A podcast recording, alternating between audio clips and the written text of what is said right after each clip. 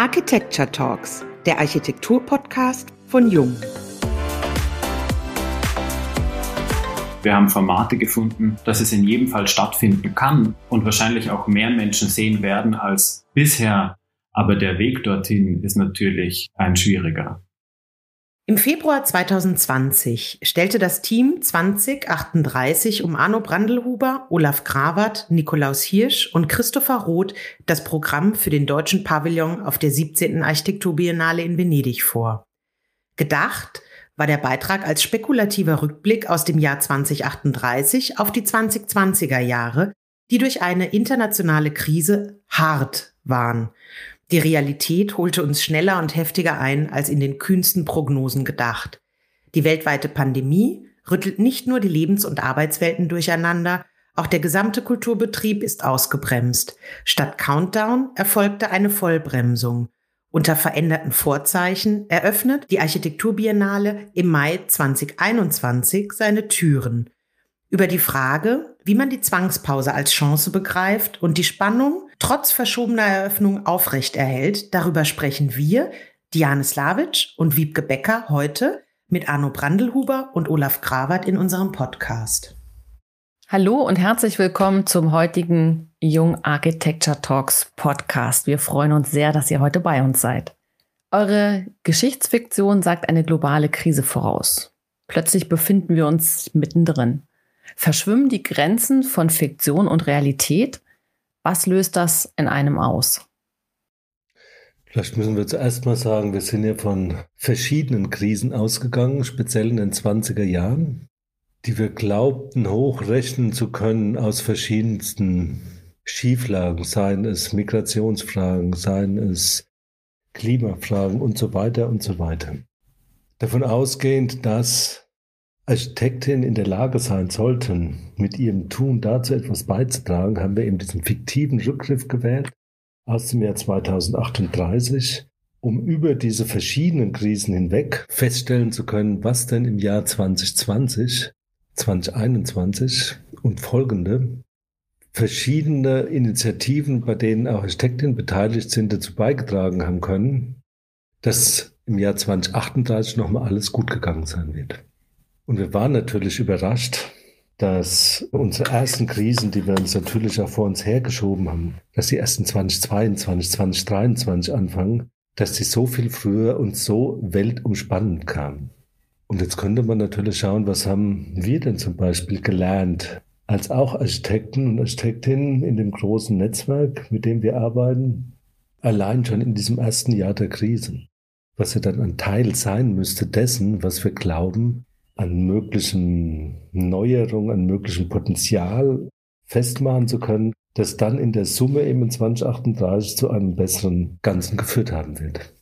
Also ich glaube, was Arno beschreibt, was besonders spannend ist, ist natürlich zu realisieren, dass wir eine Biennale machen, wo man tatsächlich jeden Tag die Nachrichten schaut und Rückschlüsse für die Ausstellung zieht, was ja normalerweise wahrscheinlich nicht der Fall wäre.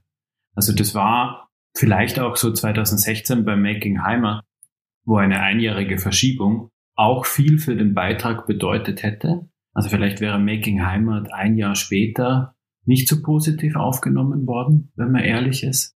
Und ich glaube, das ist bei uns schon Teil jetzt auch der Geschichte geworden, wie man mit dieser Zwangspause und quasi der Realität, also quasi der täglichen Realität umgeht in einer Architekturausstellung, die sonst vielleicht nicht auf die täglichen Ereignisse eingehen müsste oder würde, was man aber dann auch realisiert, dass das vielleicht schon immer ein Problem war, dass man eigentlich unabhängig von der Realität produziert, gedacht oder ausgestellt hat. Du hattest es gerade erwähnt, auch diesen zeitlichen Faktor. Denken wir, im Normalfall würde ja zwischen der Entscheidung für ein Konzept und der Eröffnung eine sehr kurze Zeitspanne liegen. In dieser Zeit werden die Themen gesetzt, die Allianzen werden geschmiedet, die Intensität der Vorbereitung nimmt zu und dann plötzlich kam die Vollbremsung. Wie habt ihr diesen Ausnahmezustand erlebt? Vielleicht noch mal ganz lebenspraktisch.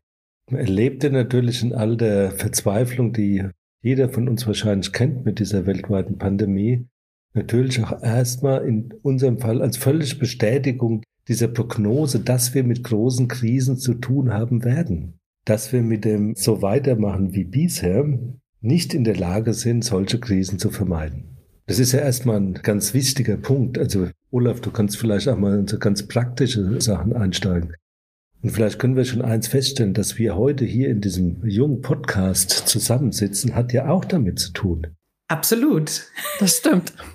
Also, um jetzt bei dem Beispiel zu bleiben, Sie hätten früher wahrscheinlich sehr viel mehr kontrollierte Veranstaltungen, die durchgestaltet gewesen wären, bis in das Revers der Hemden, das die jungen Mitarbeiter tragen. Und heute senden sie einfach nach außen, ohne dass sie sozusagen jeden direkt gegenüber haben. Also sie vertrauen auf die Kraft dieses Mediums, dieses Podcasts und lernen dabei auch selbst, was ist Integrität in so einem Format, was müssen wir zusammentragen, wie bauen wir das auf, wie kriegen wir ein Gefühl für das, was zurückkommt.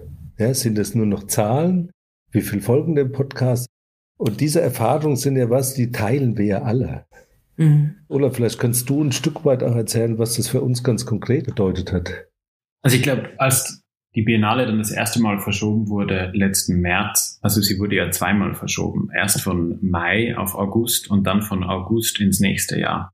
Als sie das erste Mal verschoben wurde, war das eine totale Überraschung und man musste sich oder man hat sich natürlich auch zurückgehalten, irgendwie nach außen zu kommunizieren. Das ist jetzt der spannende Moment, ist ein Moment des Umbruchs. Vieles wird möglich, weil das auch schwierig war auf einer formalen Ebene denn all die Partnerinnen, vor allem dann nach der zweiten Verschiebung, vor allem auch vor Ort, die waren natürlich oder sind nach wie vor auf einer ganz einer anderen, nämlich auf einer sehr existenziellen Ebene betroffen. Und das ist natürlich schon eine Gratwanderung, weil auch wenn man diesen Moment der Krise im Optimismus, dass in 2038 alles nochmal gut gegangen sein wird, versucht zu lesen, zu interpretieren und auch zu nutzen und neue Formate zu entwickeln, so wie Arno jetzt meinte, dieser Podcast, in dem wir uns treffen, aber auch Formate, die wir jetzt in der Biennale neu entwickeln, die Biennale auch anders denken, also unabhängig von dem Ort in Venedig vielleicht, sondern auch einfach heraussenden, weil wir sagen, okay, es muss nicht diese Kontrolle geben. So schwierig ist es natürlich auf der anderen Seite, all die Existenzen schon alleine im Projekt, die damit verknüpft sind, und die erschüttert wurden oder nach wie vor werden durch diese zweimalige Verschiebung quasi anzuerkennen und damit umzugehen.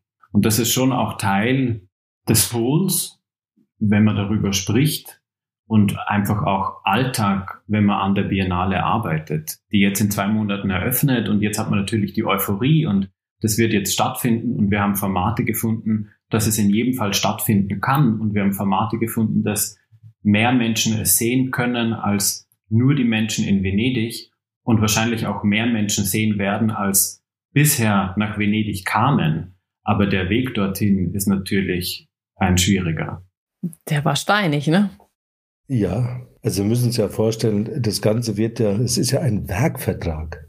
Also das Bundesministerium des Inneren, da ja der Bau inzwischen dort mit eingeschlossen ist, vergibt einen Werkvertrag für ein Stück Biennale-Beitrag.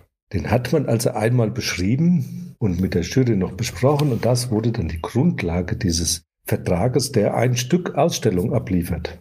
Was wir dann nach der zweiten Verschiebung spätestens dann gemerkt haben, ja, der Mut, den die Jury damals auch gehabt hat, eine eher filmgebundene, also über zeitbasierte Medien vermittelte Inhaltlichkeit nach vorne zu bringen, ist natürlich auch ein Riesenvorteil.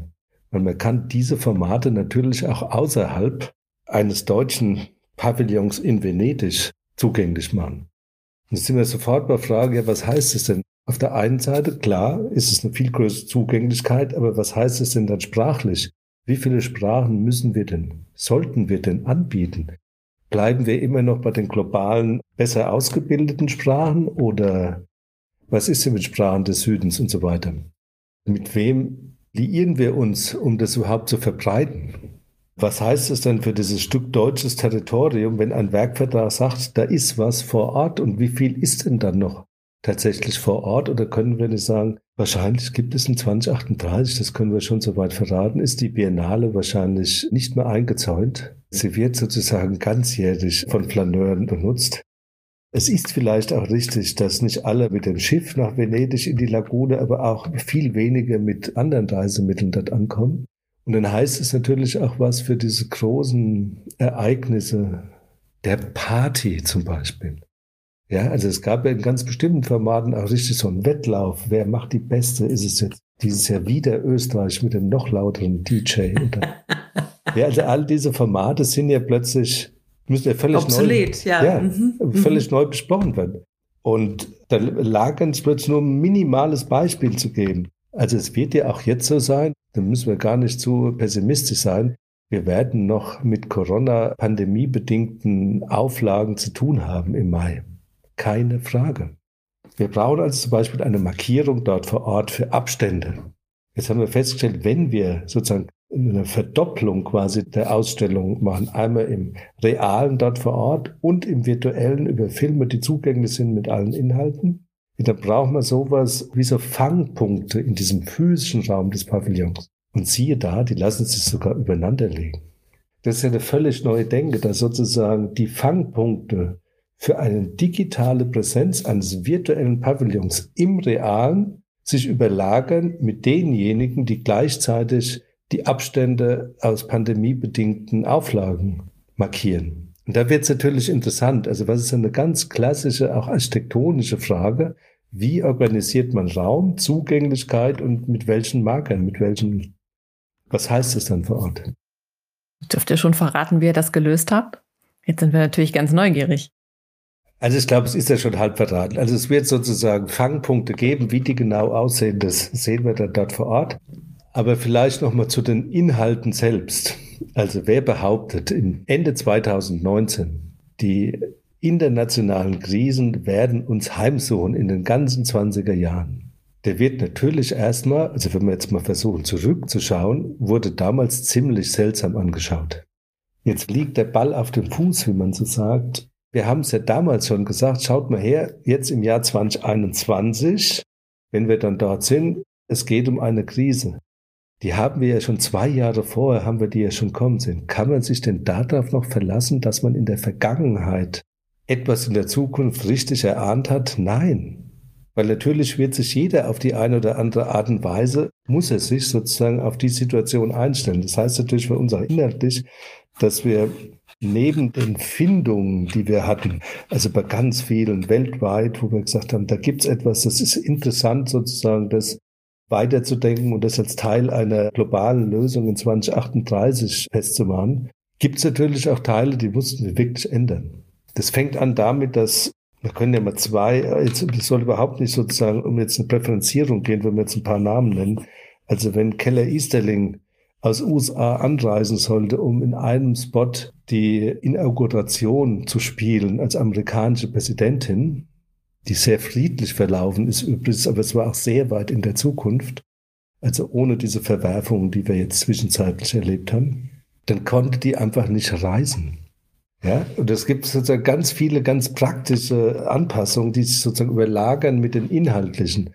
Ja, wir glauben immer noch, dass Keller Easterling sie zweifelt stark an sozusagen ihren Fähigkeiten, ob sie eine gute Präsidentin wird, aber dieser Zweifel, den sie äußert, ist etwas, was uns total nahe kommt. Also können wir als unsere Disziplin, die wir gerne damit kokettieren, dass wir auch im politischen Raum eine aktive Rolle spielen, könnten wir das wirklich einlösen? Welche Zweifel müssten wir denn damit dann haben? Bis zu anderen Protagonisten, die jetzt eben keine Rolle mehr spielen können. Das heißt, dass das, was wir jetzt in Filmen zusammentragen und auch jetzt im April nochmal neu dort eben in dem leeren Pavillon drehen, damit wir den komplett virtuell auch für alle begehbar machen können, die nicht dort sein können in Venedig im Mai oder später, hat wirklich auch produktiv eine große Verschiebung mit sich gebracht. Und ist, glaube ich, auch eine Reaktion auf viele Gespräche, die nur wegen dieser Verschiebung überhaupt stattfanden. Also ich glaube, der Austausch unter den Kuratoren, so wie du am Anfang sagtest, Diane, normalerweise ist ein wahnsinnig kurzer Zeitraum. Das heißt, man ist eigentlich beschäftigt, seinen Beitrag umzusetzen. Was natürlich jetzt passiert ist, es gab viel mehr Gespräche. Plötzlich auch in dieser Zoom-Realität war das natürlich total selbstverständlich, dass sich auch Kuratoren und Kommissare der einzelnen Länder gemeinsam treffen. Und was man dann in diesen stundenlangen, so realistisch muss man ja sein, es sind 190 Teilnehmer und jeder kommt zu Wort. Was man dann in diesen stundenlangen Gesprächen wo man anfangs sich denkt, oh mein Gott, jetzt muss ich fünf Stunden quasi den Sorgen aller zuhören. Was aber überraschend war, und so ehrlich muss ich sein, ist, in dem Moment realisiert man dass, ja, für uns ist die Pandemie eine große Krise. Ganz viele Kommissare, Kuratorinnen haben sich dann aber geäußert und gesagt, bei uns gibt es zwar auch eine Pandemie, aber bei uns ist die wirtschaftliche Situation viel schwieriger. Bei uns gibt es Naturkatastrophen. Da war eine Wortmeldung, da hieß es, wir sind es gewohnt, mit der Krise umzugehen. Bei uns bricht gerade ein Vulkan aus. das klingt jetzt so komisch, aber in dem Moment, wo es quasi diese Gespräche gab, was für mich dann, also rückblickend eigentlich ein fantastischer, vielleicht der schönste Moment und eigentlich auch eine Form von Biennale ist oder war, sind diese Gespräche, in denen man realisiert, okay, unsere Sorge, fair enough, aber es gibt darüber hinaus deutlich mehr. Und auch dann die Agilität anderer Länder, die sagen, wir konnten nie nach Venedig reisen. Für unser Publikum war das nie die Normalität, dahin zu fahren. Wir verstehen, dass es für euch total tragisch ist, Zentraleuropäer, dass ihr da jetzt nicht hinfahren könnt, aber unser Publikum war noch nie in Venedig. Wir sind es gewohnt, die Beiträge zurückzubringen. Und in dem Moment realisiert man schon, okay, Bescheidenheit ist manchmal angebracht. Und das ist schon jetzt auch alles eingeflossen in die Bearbeitung und jetzt auch in den Beitrag, den wir jetzt nochmal neu produzieren, nachproduzieren für Mai. Mhm. Ihr habt ja Mitte März diesen Jahres das Konzept aktualisiert von 2038, The New Serenity, die neue Gelassenheit dann auch vorgestellt. Gibt es noch weitere Punkte zu dem, Olaf, was du jetzt gerade schon erläutert hast, die ihr dort mit vorstellt, die ihr schon verraten dürft? Also es kam ja letztes Jahr schon die Zeitung raus, oder? Man musste sagen, unsere offizielle Publikation ist, war schon vor der Pandemie eine Kollaboration mit einer Straßenzeitung aus Berlin. Und die Idee war zu sagen, okay, statt einem Katalog zu produzieren, der dann in Venedig zu kaufen ist und auch in Buchhandlungen mit einem Preis immer so um die billig vielleicht 20, maximal 40 Euro, möchten wir gerne diese Straßenzeitung produzieren mit einer sehr hohen Auflage, die ist auch mehrsprachig, vielsprachig, damit quasi die Biennale nicht nur in Venedig stattfindet, sondern auch auf den Straßen großer Städte in verschiedenen Sprachen, so dass die Inhalte zugänglich werden für mehr Menschen als nur die Besucherinnen in Venedig und vielleicht auch in einem anderen Ton oder in einer anderen Komplexität als jetzt alleine in der Architekturausstellung. Und in der Zeitung also in der Ausgabe von Arts of the Working Class heißt die Zeitung aus der Zukunft, gibt schon diese vier großen Themenfelder, die sich bei der Bewerbung schon abgezeichnet haben, aber die sich dann durch die Gespräche und die Modelle, die wir ausgewählt haben, nochmal verdeutlicht haben, wo es ganz klar darum geht, wie neue Technologien oder die Digitalisierung helfen kann, diese Verhandlungen, wie wir leben wollen, zu führen. Das Thema der Biennale ist ja, wie wollen wir zusammen leben? Von Anfang an war es die These, dass Technologien uns dabei helfen werden, auch diesen Prozess der Verhandlung, der Abstimmung zu moderieren oder überhaupt zu ermöglichen, über Grenzen hinaus. Dann ein großes Thema ist natürlich, wie man mit Eigentum umgeht. Es gibt ja eine unter Anführungszeichen Tradition, also Arno, Christopher Roth und ich, wir haben ja auch gemeinsam Filme produziert, der letzte auch zum Thema der Bodenfrage. Das heißt, was sind Modelle, jenseits dieses klassischen Einzeleigentums, das natürlich einfach immer eine starke ökonomische Komponente hat. Und das ist dann eigentlich der Anknüpfungspunkt zum Thema Ökologien, Kreislaufwirtschaft, quasi neue Formen, Architektur zu schaffen, die nicht die Idee verfolge, dass im Moment, in dem das Gebäude fertig gebaut ist, die Aufgabe der Architektin vollendet ist, sondern wo quasi im Entwurfsprozess schon mitgedacht wird, was ist denn das Leben dieses Gebäudes? Das heißt, es ist nicht einfach nur die Schlüsselübergabe, sondern es ist quasi, was ist die Nutzung und wie denkt man Architektur eher als Prozess und welche Fähigkeiten braucht es quasi für Architektinnen, Architektur eben mit dieser zeitlichen Komponente zu entwerfen und zu verstehen. Das heißt, die Themen kommen ja alle aus einer Zeit vor der Pandemie. Ich glaube, Viele Themen sind jetzt einfach tatsächlich durch diese unvorhersehbare Krise einfach offensichtlich geworden und zur Realität für ganz viele Menschen. Also auch so Behauptungen, die wir letztes Jahr, quasi vor einem Jahr in der Pressekonferenz behaupteten, sowas wie mehr Solidarität statt Wettbewerb, wo wir damals noch belächelt wurden, sind, glaube ich, als Prämisse heute für einen größeren Teil der Gesellschaft verständlich. Oder man kann sich eher ein Bild machen, was man damit meint, was einfach ohne dieser Krise in der Form, glaube ich, nicht möglich wäre. Also die Gleichzeitigkeit ist schon erstaunlich, die wir gerade erleben. Es gibt vielleicht noch einen Bereich, der jetzt auch noch dazukommt, der auch jetzt mit dieser Pandemie zu tun hat und ihrer Herkunft, wie auch immer aus Wuhan oder Tiermarkt bis zu Tönnies und der Fleischverarbeitung und den massierten Auftreten von Pandemiefällen dort, bis dahin, dass jetzt ein grünen Programm davon ausgeht, dass wir nur noch halb so viel Fleisch essen sollten in Zukunft. Also diese Frage von Cohabitation, also wie sozusagen Menschen und alles, was wir, also Nicht-Menschen, ob es jetzt Tiere, Pflanzen, also wie sozusagen dieses Gefüge gemeinsam zu denken ist, das ist, glaube ich, jetzt auch viel mehr auf dem Tablett nach zugänglicher, als es das vorher war. Ja, es passt ja eigentlich erschreckenderweise ja auch irgendwie ganz gut zusammen zu dem Motto, was du gerade meintest, Olaf. How will we live together? Wagt ihr eine Prognose, welche Auswirkungen diese Pandemie auf das Zusammenleben und auch damit verbundene Architektur haben wird? Weil in vielen Bereichen entstand ja durchaus eine beschleunigende Wirkung, ein beschleunigender Weg. Was seht ihr in dem Bereich der Architektur? Das ist ein sehr zweischneidiges Schwert, wenn ich da mal weil wir sehen ja auf einer Seite, dass die Architekten gerade überhaupt nicht leiden.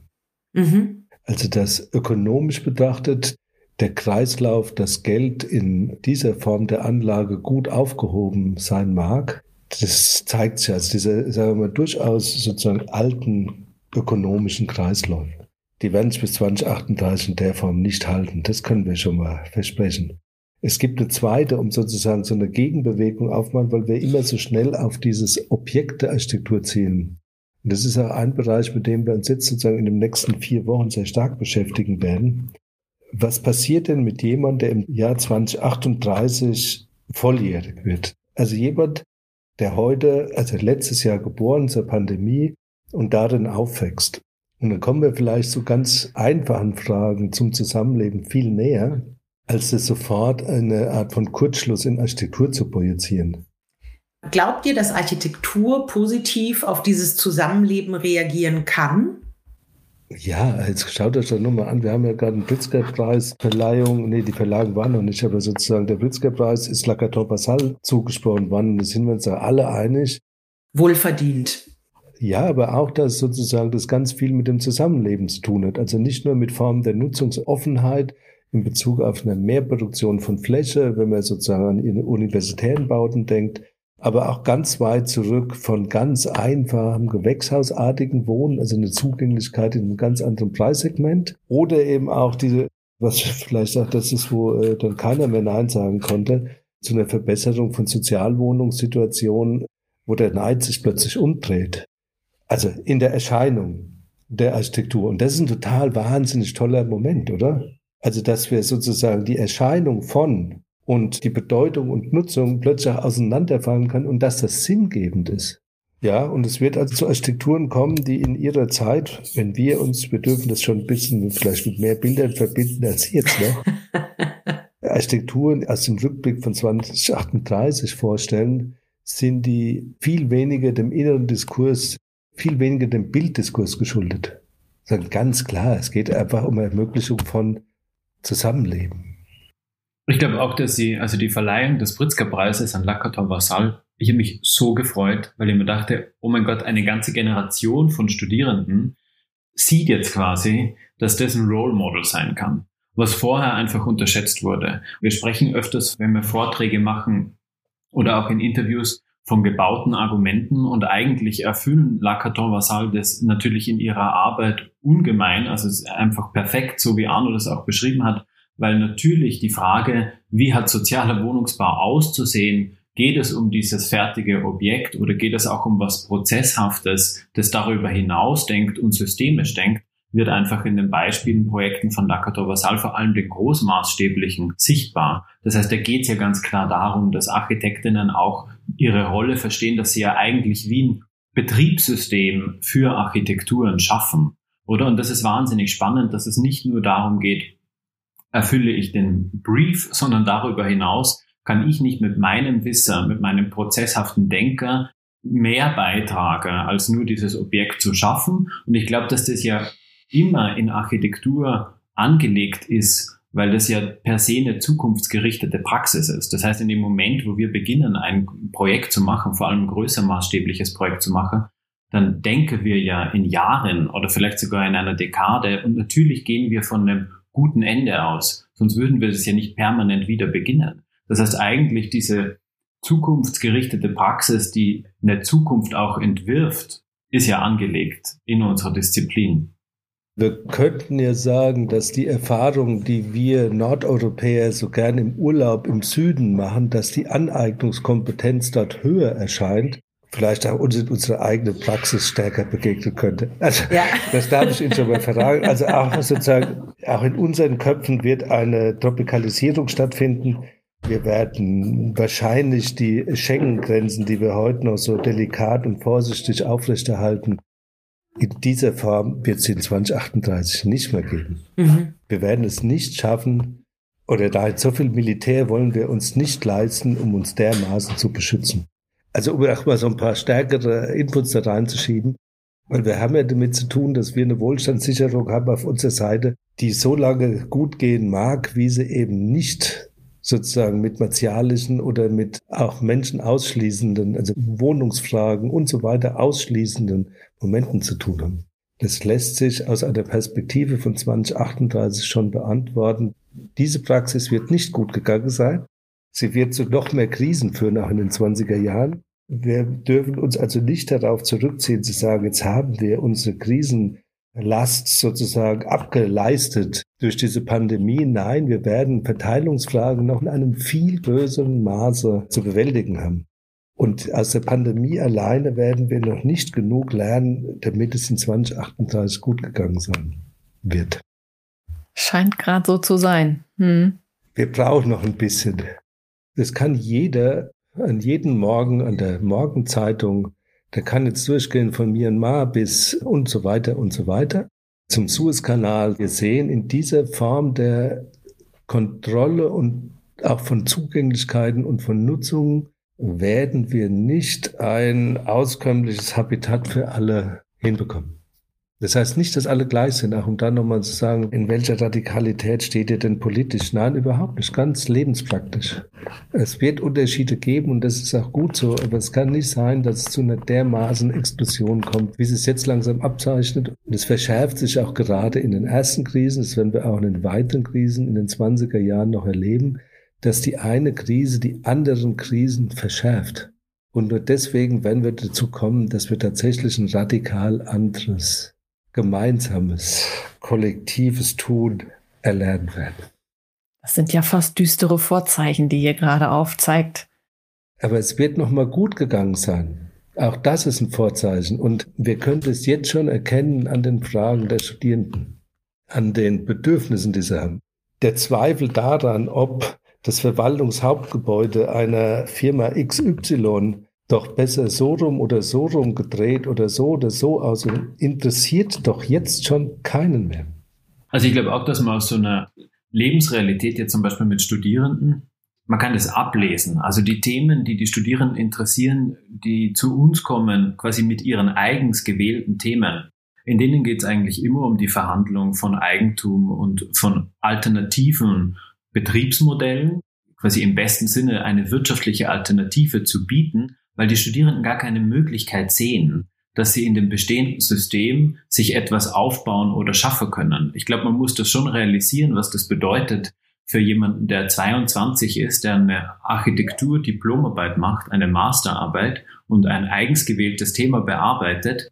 Der oder die glaubt ja gar nicht mehr daran, dass es die großen öffentlichen Gebäude braucht oder sie da eine Teilhabe haben könnten, sondern geht es quasi darum, wie können wir überhaupt noch Architektur schaffen bei dem in dem bestehenden System quasi unter den ökonomischen Rahmenbedingungen, quasi die Kräfte, die da zerren und gleichzeitig in dem Bewusstsein, dass wir ökologisch etwas ändern müssen. Das heißt, wie soll denn Architektur immer weiter wachsen, wenn wir gleichzeitig wissen, dass wir eigentlich heute stoppen müssten aus einer ökologischen Perspektive. Ich glaube, in einer Diskussion mit den Studierenden zum Beispiel, die erkennen vollkommen radikal an, dass Architektur eine politische Disziplin ist. Weil natürlich im Gespräch über die Ökonomisierung von Architektur und was Arno vorhin erwähnte, man merkt in der Krise, was ist das sichere Investment? Es ist wieder Architektur. Das heißt, in dem Moment, in dem alles stillsteht, steht Architektur und Bauwesen nicht still, sondern die Menschen machen was? Sie kaufen wieder Land, sie kaufen wieder Immobilien, weil das ist der sichere Hafen. Das heißt, wenn wir uns einig sind, und das würde ich jetzt in Frage stellen, aber wenn wir uns jetzt einig sind, dass wir an diesem ökonomischen System festhalten, weiterhin, dann muss man sofort anerkennen, dass Architektur quasi das größte Investment unserer Gesellschaft ist. Also es ist auch als faktisch so, 51 Prozent des globalen Kapitals sind in Real Estate und Boden. Dann muss man anerkennen, dass Architektur politisch ist. Und da kann man nicht sagen, ich gestalte jetzt ein Objekt, kann man schon, aber das würde ich jetzt in Frage stellen. Das ist ja nicht nachhaltig. Also man muss ja wissen, dass da eine Generation nachkommt, die das in Frage stellt. Und die stellen das täglich in Frage in den Gesprächen, die wir an der Uni führen. Das ist ja auch gut so. Ja, ja. sehr gut. Und es ist auch sozusagen in der Zeit, wenn man aus den 2000er Jahren drüber denkt, jetzt, wir sind jetzt hier in einem deutschen Podcast, also auch wie die Diskussion in Deutschland liefen, soll die Fassade besser, ist das Fenster besser längs oder hochkant oder bisschen mehr Naturstein auf die Fassade oder doch ein bisschen mehr Glas für die Akademie der Künste. Also da muss man sich ja fast jetzt im Rückblick fragen, wie lange brauchen wir denn immer, um sozusagen die eigentlichen Fragen zu erkennen? Das geht natürlich in so einem Rückblick sehr viel besser. Also wenn wir jetzt sozusagen über diese Diskussion der 20er Jahre äh, sprechen, so kann man natürlich aus einer 38er Perspektive, auch wenn die zum Teil fiktional ist, viel besser über das sprechen, was wir gerade auch an kleineren Ansätzen erkennen können, die dazu beigetragen haben können, dass sich das anders zusammenfügt. Mhm. Wir durften jetzt in unseren Gesprächen in den letzten Wochen und Monaten immer wieder erleben, dass die Pandemie schon dazu geführt hat, auch bei vielen Architekten über ihre eigene Arbeit nachzudenken und nochmal viele Dinge Revue passieren zu lassen und sie uns oder diese Gespräche, die wir hier führen, immer wieder auch als Spiegel wahrgenommen haben was uns natürlich sehr ehrt an der Stelle und auch den Zuhörer, glaube ich, immer wieder nochmal neu zum Nachdenken anregen konnte. Daher vielen Dank an euch für diese Einblicke, wenn auch es mitunter hier und da noch etwas düster klingt, aber ich glaube, es stehen uns unglaublich viele Chancen auch bevor die wahrgenommen werden dürfen. Und gerade wenn ihr von euren Studenten sprecht, das ist unsere Zukunft. Und wenn die gut vorbereitet sind auf das, was sie erwartet, dann müssen wir uns nur noch wenig Sorgen machen, oder? Genau, also höchst optimistisch. Also das ist gerade der fantastischste Moment, das mitzuerleben und zu verstehen, dass man es aktiv mitgestalten mhm, kann. Ja, deshalb düster würde ich jetzt nicht sagen. Schwierig, ja, krass, absolut ermüdend, total. Ja. Aber da kommt ja was danach. Richtig. Sehr ja unglaublich. Richtig. Ja. Und darauf freuen wir uns. Vielleicht heißt es auch, dass man bestimmte Energien nicht immer nur in die Verhinderung von etwas, was am ersten Mal unwägbar erscheint, steckt, sodass man Dinge eben auch in ihrer Energie anzunehmen lernt. Und ermöglicht, ja, absolut. Vielen Dank euch beiden für die Einblicke und für dann auch dieses schöne Schlusswort, Arno. Ich glaube, das passt ganz gut an der Stelle. Wir sind gespannt. Vielleicht können wir da aber noch, ohne dass wir die Liste jetzt runterbeten, also die Beteiligten auch inhaltlich, das sind weit über 50. Mhm. Also mhm. wenn wir beide hier jetzt sprechen, dann nicht im Namen von, aber sozusagen nur als ein winziger Teil von dieser Bewegung, die sich da eben auch zusammengefunden hat, die unter dem Label von 2038 jetzt aktiv ist.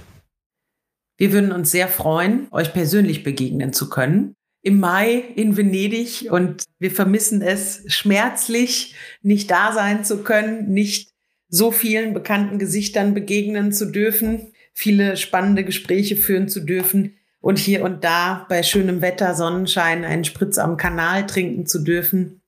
Nichtsdestotrotz, wir bleiben gespannt auf die Ausstellung und wer weiß, vielleicht gibt es ja die Möglichkeit, dass wir uns zu einem anderen Zeitpunkt im Rahmen von 2038 treffen, ob in Venedig oder wo auch immer auf dieser Welt.